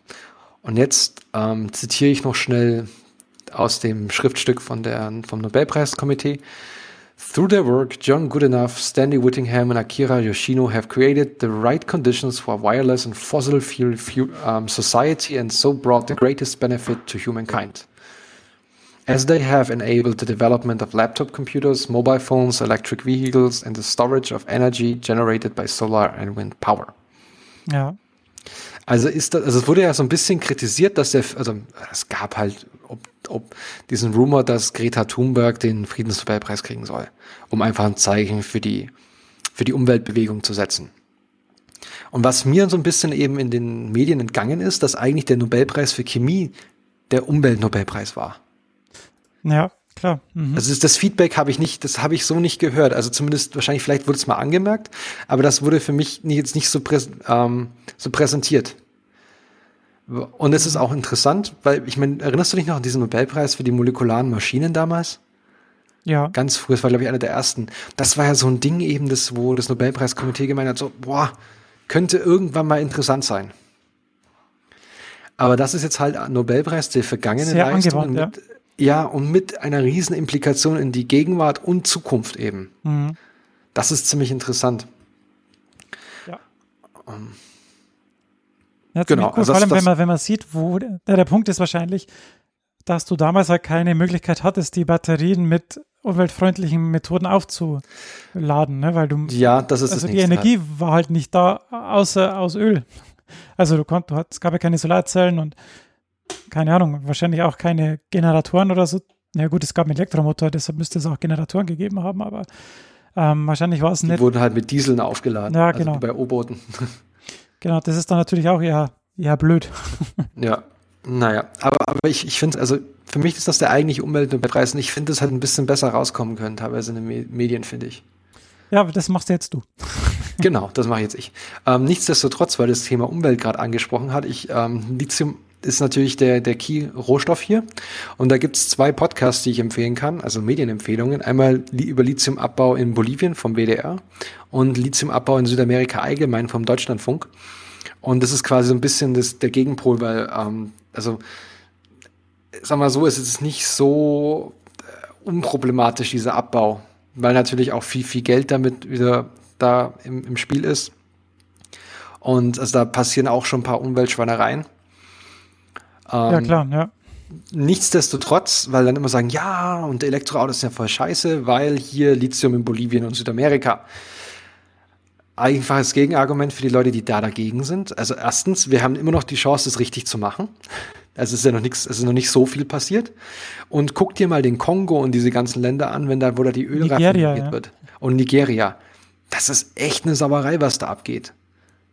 Ja, vor allem ist, also, ja gut, ich weiß jetzt nicht so genau, wie das ähm, mit dem Lithium so ist, aber wenn, also da sind, werden ja teilweise Landstriche mit dem Öl verseucht, ne, wenn das mal da in die Umwelt genau. kommt, also dann hast genau. du da deine Pipelines, die angeblich sicher sind, äh, aber mindestens ist es doch nicht. Nee, da läuft alles raus, ja. Also das ist, es ist auf jeden Fall für mich kein Gegenargument.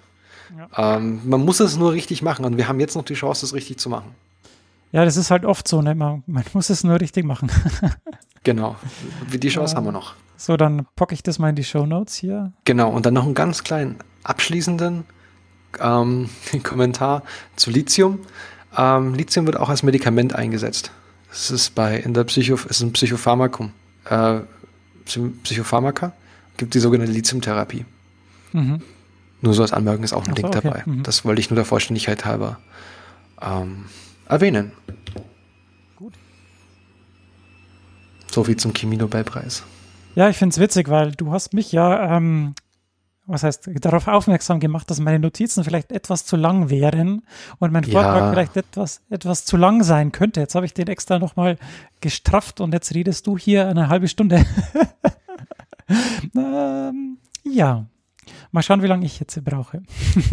Aber was, was ich noch sagen wollte, ist, es gibt wieder, also ich finde diese Seite, diese compoundcam.com, finde ich echt super, weil die immer mhm. jeden, also jeden Tag oder jeden zweiten Tag so tolle ähm, Infografiken rausbringen. Und die haben auch für die Nobelpreise jeweils eine. Und ähm, da ist das alles schön zusammengefasst. Ähm, und die sind ähm, Open Source, also man darf die benutzen für alles Mögliche, nur nicht verkaufen. Also das ist ähm, top. Cool. Ja, da ist auch sehr, sehr schön zusammengesetzt, ja. Ja. Also dann kommen wir abschließend zum äh, Nobelpreis in Physiologie oder Medizin. Ähm, und zwar wurde der, ich versuche es mal zu ähm, einzudeutschen, wurde der vergeben an William G. Kalin Jr., Sir Peter J. Radcliffe und Greg L. Semenza für ihre ähm, Entdeckungen, wie Zellen äh, Sauerstoffverfügbarkeit ähm, bemerken und sich daran anpassen. Das war doch gar nicht so schlecht. ähm, und zwar ging es eben an den Herrn Kalin, der wurde 1957 in New York, äh, USA, geboren und er ist jetzt an der Harvard Medical School in Boston und auch am Howard Hughes Medical Institute in äh, MD. Was ist das? Med, nein, MD? Keine Ahnung. Ähm, auch da in der Nähe. Dann Sir Peter Radcliffe, 1954 geboren in Lancashire in United Kingdom. Und jetzt ist er an der University of Oxford und auch am Francis Crick in London. Und dann noch äh, Semenza, äh, der wurde 56 in New York geboren und jetzt ist er an der Johns Hopkins University in Baltimore. Die sind alle relativ gleich alt, also da ist es nicht so wie bei dir. Ähm, um was geht's? Es geht im, im Prinzip um den HIF-Pathway, den wir ja schon mal, glaube ich, im Mai oder so äh, zum Thema hatten. Da habe ich schon mal irgendwie so ein Paper in der Richtung ähm, präsentiert. Ähm, aber jetzt geht es eben um diesen ganzen Komplex. Ja, es geht um den HIF-Pathway und auch dann eben äh, um die Auswirkungen ähm, auf EPO, also auf das Erythropoetin und die Sauerstoffversorgung in mehrzelligen Lebewesen, also Tiere, Menschen zum Beispiel. Denn ähm, solche Lebewesen haben natürlich ein, ein, natürliches Bedürfnis nach Sauerstoff, um das Leben zu erhalten.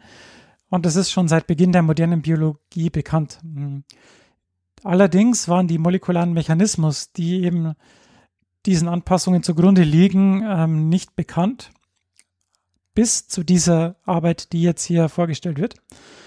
Ähm, das Problem ist, oder das Gute ist, ähm, dass sich tierische Zellen eben durch die Epigenetik, das wir auch vor ein paar Folgen schon ähm, vorgestellt haben, die Genexpression so anpassen können, dass sie eben die Bedingungen, äh, Hormone ausschütten können oder andere Sachen in Bewegung setzen können, ähm, dass sie sich anpassen können, falls sich die Sauerstoffbedingungen in der Umgebung irgendwie ähm, verändern.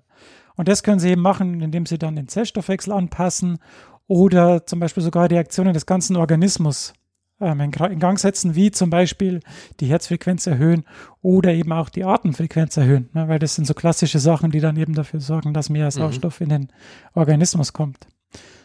Sauerstoff ist eben wichtig, weil es dazu führt, dass mehr ATP, also mehr Energie produziert wird. Na, das ist, haben wir auch schon gehört, dass das da eben wichtig ist. Es kann jetzt halt eben vorkommen in so einem Organismus, dass die Versorgung mit Sauerstoff in dem Gewebe sich verändert. Das kann zum Beispiel passieren, wenn das O2-Angebot sich verringert, wenn man zum Beispiel in die Höhe geht, also wenn man mal auf den Berg rauf geht oder so. Oder wenn äh, eine erhöhte Sauerstoffnachfrage da ist, wenn man sich zum Beispiel körperlich belastet. Oder, ähm, das habe ich jetzt, äh, fällt mir gerade ein, das ist zum Beispiel auch möglich, wenn ähm, zum Beispiel ein Krebsgeschwür irgendwo entsteht, dann ist im Gewebe außenrum, entsteht dann auch eine O2-Schuld, ähm, weil eben der Krebs alle Energie oder allen Sauerstoff dann auf, aufsaugt und selbst braucht. Das ist der Warburg-Effekt, nicht, oder? Ja, genau. Yes. Ähm, das habe ich aus meinen Notizen gestrichen. Ähm, und für den gab es auch schon mal einen Nobelpreis. Für den Herrn Warburg. Ich weiß mhm. jetzt nicht mehr genau wann. Ähm, ich glaube, den haben, den haben wir sogar besprochen. Ja. Den haben, also du hast den besprochen. genau, ich habe den besprochen. Genau. Wenn man zum Beispiel ein Beispiel nimmt, ähm, bei Menschen in großer Höhe, ähm, werden diese Schwankungen des Sauerstoffgehalts im Blut, weil dann der Druck des Sauerstoffs, also das ist ja immer Konzentration und Druck ist ja ähnlich und ähm, in großer Höhe wird dann der Sauerstoffdruck geringer. Das wird dann von spezialisierten Zellen in unseren Nieren gemessen und die schütten dann das Hormon Erythropoietin, also EPO, aus. Also die produzieren das und setzen es frei. Und das wird zum Beispiel beim Höhentraining von Hochleistungssportlern ausgenutzt. Ähm, die halten sich dann eben drei, vier Wochen in der Höhe auf, spulen da ein Trainingsprogramm ab. Und ähm, wenn sie dann wieder auf Sea-Level, also auf normal Null oder wo sie halt vorher gewohnt haben, zurückkommen, ähm, haben sie eben eine erhöhte Konzentration an ähm, roten Blutkörperchen und das wirkt sich dann eben positiv auf die Leistung aus. So kommt man dann. Das ist quasi nat natürliches Doping. Ja. Das ist natürlich auch geil, wenn du eh schon zum Beispiel in Denver wohnst oder so, wo du Mile High bist mhm. und dann da die ganze Zeit lebst und trainierst und, und dich aufhältst und dann kommst du zu einem Wettkampf auf Sea Level, dann hast du natürlich da schon ähm, ja, vielleicht einen unfairen Vorteil gegenüber den Leuten, die die ganze Zeit irgendwie in Boston wohnen, zum Beispiel, oder hier bei uns. Ähm, Genau. ist natürlich fies. ähm, diese Sachen gibt es natürlich in Zellen, es gibt es aber auch im ganzen Organismus. Ähm, und das ähm, ja, hat für das Überleben aller Tiere eine entscheidende Bedeutung. Ähm, und diese sauerstoffaktivierten Signalwege, die eben da gesteuert werden, betreffen mindestens 300 Gene, die dann eben eine Vielzahl von regulatorischen Netzwerken äh, regulieren und eben verschiedene Gene, verschiedene Hormone und alles Mögliche dann eben beeinflussen können. Das heißt also, das ist schon äh, nicht so unwesentlicher Bestandteil des äh, tierischen Lebens. Ne? Naja, du kannst also durch die hohe Anzahl an Genen hast du natürlich einerseits kannst du das extrem fein regulieren. Ja. Und du hast es natürlich auch sehr, extrem sicher reguliert, weil du kannst, man kann sich ja überlegen, dass wenn eins ausfällt, vielleicht 299 andere da sind und es mit kompensieren können. Es kann aber auch viel schief gehen. ja, genau. Wenn das einmal Haywire ja. geht, dann ist es halt auch vorbei. Ja, genau. Und da kommen jetzt eben diese drei ähm, Leute, Samantha, Kaylin und Radcliffe, ähm, ins Spiel. Und die drehen sich alle um die Wirkung des äh, HIF-Transkriptionsfaktors. Also der HIF steht für Hypoxia-Inducible Factor. Ähm, und Hypoxia ist eben eine sauerstoffarme Situation. Und Inducible Factor, also induzierbarer Faktor. Ähm, das ist natürlich jetzt eine schlechte Übersetzung. ähm, und diese, die Entdeckungen von den Personen haben eben ähm, seine Wurzeln schon in, in Arbeit von anderen Personen ähm, in den Jahren 86, 87. Ähm, und diese Arbeiten haben schon gezeigt, dass Hypoxie die transkriptionelle Expression von eben EPO in der Niere erhöht. Ähm, und dieser Befund ähm, geht dann wiederum auf Experimente zurück, die bis ins Jahr 1882 zurückreichen. Also man sieht schon, dass ähm, Forschung nie irgendwie isoliert betrachtet werden kann. Das war ja auch bei deinem Nobelpreis so, aber auch hier ist es so, dass ähm, schon frühere ähm, ja, Entdeckungen da irgendwie die Grundlage für solche weiteren Entwicklungen und äh, Entdeckungen dann äh, gegeben haben. Mhm. Und in 1882 wurde zum Beispiel schon nachgewiesen, dass wenn ähm, Leute in großer Höhe sind, dass dann eben das zu einem Anstieg des roten Blutes führte und auch roten, also die roten Blutkörperchen im Prinzip dann mehr wurden. Also das wurde schon in 1880er Jahren ähm, gesehen. Und das ist natürlich schon dann auch ein guter Effekt, der danach gewiesen wurde. Genau. Und dann kommt jetzt eben Sedimenza ins Spiel und der hat eben diesen Transkriptionsfaktor, der eben diese sauerstoffabhängige Re äh, Reaktionen reguliert. Und der reinigte den dann, klonierte ihn, macht halt alle möglichen ähm, biochemischen Experimente und das fand dann alles um das Jahr 95 statt. Und er nannte eben diesen Faktor dann HIF, wie ich schon gesagt habe. Und er konnte auch zeigen, dass äh, der aus zwei Komponenten besteht, äh, nämlich einer neuen sauerstoffempfindlichen Komponente, das war eben HIF-1-Alpha. Mhm. Ähm, das war eben diese neue Entdeckung und auch einer zweiten, die zwar schon zuvor identifiziert wurde, die konstitutiv exprimiert ist, die ist aber nicht sauerstoffreguliert und diese ist eben ARNT und beide binden dann so ein Heterodimer, die dann eben an die DNA binden und die Transkription von EPO ermöglichen. Das ist eben so ein klassischer nuklearer Transkriptionsfaktor dann am Ende. Ähm, der Semenza schaffte dann eben, also er wollte diese regulatorischen Elemente von EPO finden. Ähm, was ist dafür verantwortlich, dass das EPO-Gen reguliert wurde? Er fand dann eben diese Enhancer, diese regulatorischen Elemente auf genetischer Ebene und konnte eben auch zeigen, dass das EPO-Gen auf die Sauerstoffkonzentration reagiert und dass eben dieses HIF und dieses INT da diese Rolle spielt. Da konnte eben dann das HIF-1-Alpha isolieren, biochemische Experimente machen. Er machte zum Beispiel EMSAs, also diese Electromobility Shift Assays. Er sequenzierte die Proteinsequenz, machte cDNA-Klonierungen und machte alles Mögliche, was man halt so als Biochemiker gerne tut. Ähm, in den 90ern. Also cool. Den ganzen heißen Shit aus den 90ern. genau. also das, noch mit die, radioaktiv gefärbten Antikörpern und so ein Scheiß. Ja, ja, also ja, das hat er alles gemacht. Ähm, ja, EMSAS, also EMSAS eben, ne? Ähm, ja. Aber ich will jetzt auch nicht zu sehr ins Detail gehen. Wer das äh, dann näher wissen will, der kann sich ja eben diese Materialien noch anschauen. Dann kam Kalin eben 1995 dazu und, ähm, untersuchte das Tumors, Tumorsuppressor-Gen, und zwar den von Hippel-Lindau-Faktor, also das VHL. Ähm, keine Ahnung, warum der so heißt. Und er zeigte nach Isolierung des ersten Klons von diesem Gen, dass das Tumorwachstum in Zellen mit VHL-Mutanten mit VHL dann äh, ähm, unterdrückt werden konnte. Ähm, die konnten dann auch diese Sequenz von diesem VHL-Tumor-Suppressor-Gen ähm, publizieren in voller Länge. Und ähm, sie zeigten dann auch, dass die Wiedereinführung in einer Wildtyp-Version von VHL zum Beispiel Nierenkarzinom, ähm, also in einer Nierenkarzinozelllinie die Bildung von Tumoren dann verhinderte.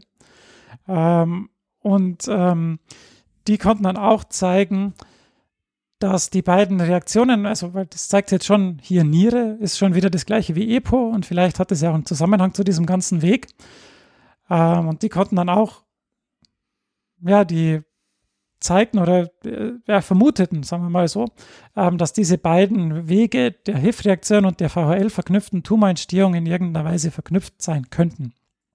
Ähm, und dann kam eben noch Radcliffe ins Spiel, der hat dann 99 gezeigt, dass es eine Assoziation zwischen VHL und HIF1A gibt und dass VHL den Post posttranslationalen und sauerstoffempfindlichen Abbau von HIF1A reguliert. Ähm, denn es ist so, dass eben im Zytoplasma, bevor eben diese ganze Genregulationssache da in, in Gang gebracht wird, ähm, dass es da eben eine, also HIF1A wird nicht co-transkriptionell, also auf, auf Ebene der mRNA-Produktion reguliert und auch nicht am Ribosom, also wenn ähm, die, das Protein gemacht wird, sondern es wird dann reguliert, wenn das Protein schon fertig ist. Und zwar mit Hilfe von ähm, Proteinstabilitätssachen, also mit ähm, Proteasomen und äh, Ubiquitinylierung. Und zwar ist es so, dass in Abwesenheit von Sauerstoff keine Hydroxylierung der Aminosäure Prolin am HIF auftreten kann. Und dann ist es so, dass VHL nicht an HIF1A bindet. Aus diesem Grund ist dann HIF1A nicht allgegenwärtig, also abundant und vermeidet so den Abbau im Proteasom und bleibt intakt. Es kann sich dann ansammeln und kann eben das Hypoxie-induzierte Genexpressionsprogramm aktivieren. Und dann gab es eben die äh, Entdeckung von Prolinhydroxylasen, die eben die Stabilität von diesem HIF1A regulieren, und zwar in Abhängigkeit vom Sauerstoffspiegel. Und wenn dann eben das VHL an dieses HIF1A bindet, dann führt es eben zu einem Abbau von HIF. Und so kann eben die, ähm, der Spiegel von HIF1A abhängig von der Sauerstoffkonzentration reguliert werden und die kovalente Modifikation von HIF1-Alpha ist eben von diesem Sauerstoff abhängig, weil dann eben die Hydroxylierung von diesem Prolin, von dieser Aminosäure im ähm, Protein verhindert wird oder eben dann da ist. Und je nachdem, wie das dann, wie der Spiegel von Sauerstoff ist, ist das dann eben mal mehr, mal weniger. Dann wird die, das HIF1A eben abgebaut oder bleibt vorhanden. Genau. Ähm, das ist jetzt eigentlich kurz zusammengefasst, ähm, was die herausgefunden haben. Und ähm, die Auszeichnung ist daher so cool, weil eben dadurch erst dieses ganze Feld erschlossen wurde. Ähm, denn die Sauerstoffwerte in der tierischen Zelle sind eben wichtig und dadurch, dass eben auch dieser, diese Verbindung zu diesem Tumorwachstum und zu dieser Tumorfunktion ähm, gezeigt wurde oder der, der Link gemacht wurde, konnte man eben jetzt oder kann jetzt eben auch, können dort gezielt eben ähm, Enzyme, die für diese Hydroxylierung von diesem Prolin zuständig sind, können dann eben beeinflusst werden. Und da gibt es jetzt schon äh, klinische Studien, die eben das untersuchen und die dann eben auch im Tumor-Setting ähm, hier medikamentell eingreifen können und dann eben ähm, ja, durch die Beeinflussung dieser ähm, HIF-Pathways für Krebstherapien ähm, Ansatzpunkte haben. Genau. Das äh, wollte ich jetzt eigentlich sagen.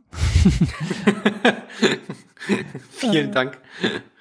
Ich muss gestehen, ich fand, was, was mich, was mich total reißt eigentlich, ist, wenn ich mir jetzt nur die Nobelpreisträger auf einer höheren Ebene anschaue, dass die Wissenschaft, von, die du beschrieben hast, ungefähr 20 Jahre alt ist, wohingegen die von mir halt irgendwie 40 Jahre alt ist.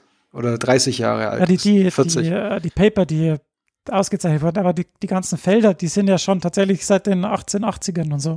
Ja, ja, schon, aber trotzdem, also das ist halt das, das ähm, ich meine, die Sachen, die, die, die Leute bei mir rausgefunden haben, ich meine, die haben ja, die haben ja das alles in den 70ern, 80ern publiziert. Ja. Ja, bei mir sind es tatsächlich 10, 90er, ja, 90er bis 2000er, ja. Das ist relativ, äh, ähm, ja, wie, ich, wie soll man sagen, aktuell. Ja, aber das ist halt, hat halt auch wieder diesen Krebszusammenhang, ne? das hatten wir letztes Mhm. Jahr auch. Und äh, wenn es halt diesen, diesen Krankheits- und Krebszusammenhang hat, dann ist es immer irgendwie sexy. Mhm, ja. Ich muss kurz eine Info nachliefern zu Don't Be Good, good Enough. Ähm, weil da muss ich mich korrigieren. Ich hatte nämlich, hatte nämlich das mir eigentlich auch geschrieben. Er ist, ist, ich hatte ja vorher angedeutet, dass er auch wieder aus Nazi-Deutschland geflohen ist, aber das ist er nicht. Da muss ich vehement korrigieren. Er ist, äh, Amerik er ist Amerikaner und er ist halt in Deutschland geboren, aber hat seine Eltern waren Amerikaner und die sind dann halt, glaube ich, wieder weg. Also das, also er ist kein Deutscher, in Anführungszeichen. Er ist zwar in Deutschland Genau. geboren, ja, aber ja. Genau. Ähm, Die war wahrscheinlich was Vater irgendwie ähm, äh, beim Genau. Militär oder so. Und dann, Ich, ich weiß es gerade gar nicht. Ich habe Ja. nur das habe ich mir extra rausgeschrieben, dass es eben wichtig ist, dass es nicht zu ähm, Verwirrung kommt. nicht zu verwechseln, genau, dass es nicht zu verwechseln kommt. Und was ich auch rausgefunden hatte über ihn, das hatte ich auch vergessen zu erwähnen. Er war ähm, zwei Sachen noch. Erstens, ich finde halt krass, dass er jetzt mittlerweile, also er ist halt jetzt 97 und kriegt seinen Nobelpreis. Das ist halt cool.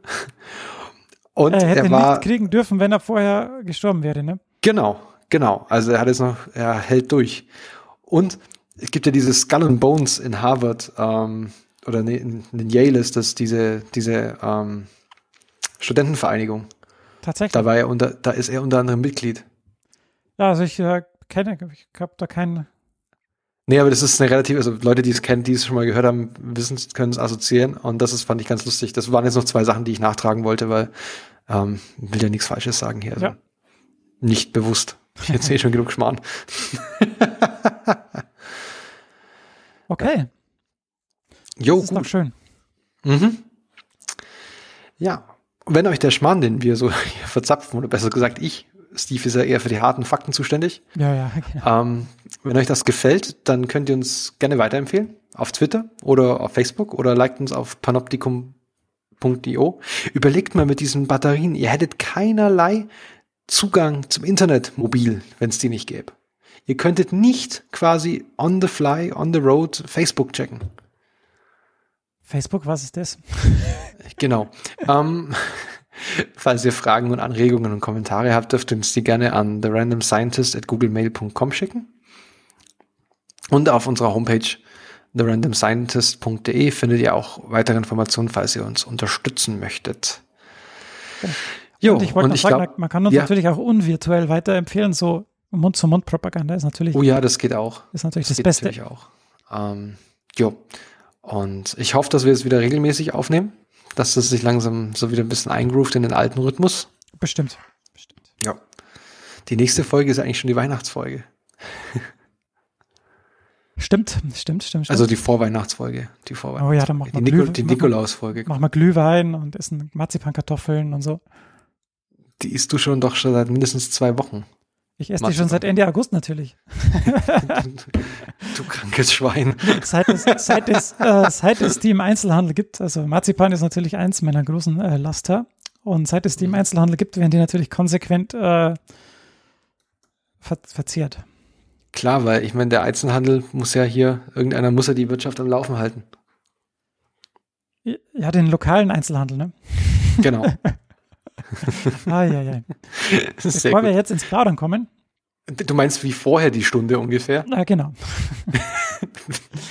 Übrigens, falls ihr jetzt euch genervt habt und einige Teile übersprungen haben hättet wollen, ähm, wir hätten da Kapitelmarken gehabt. Wir hätten die ja.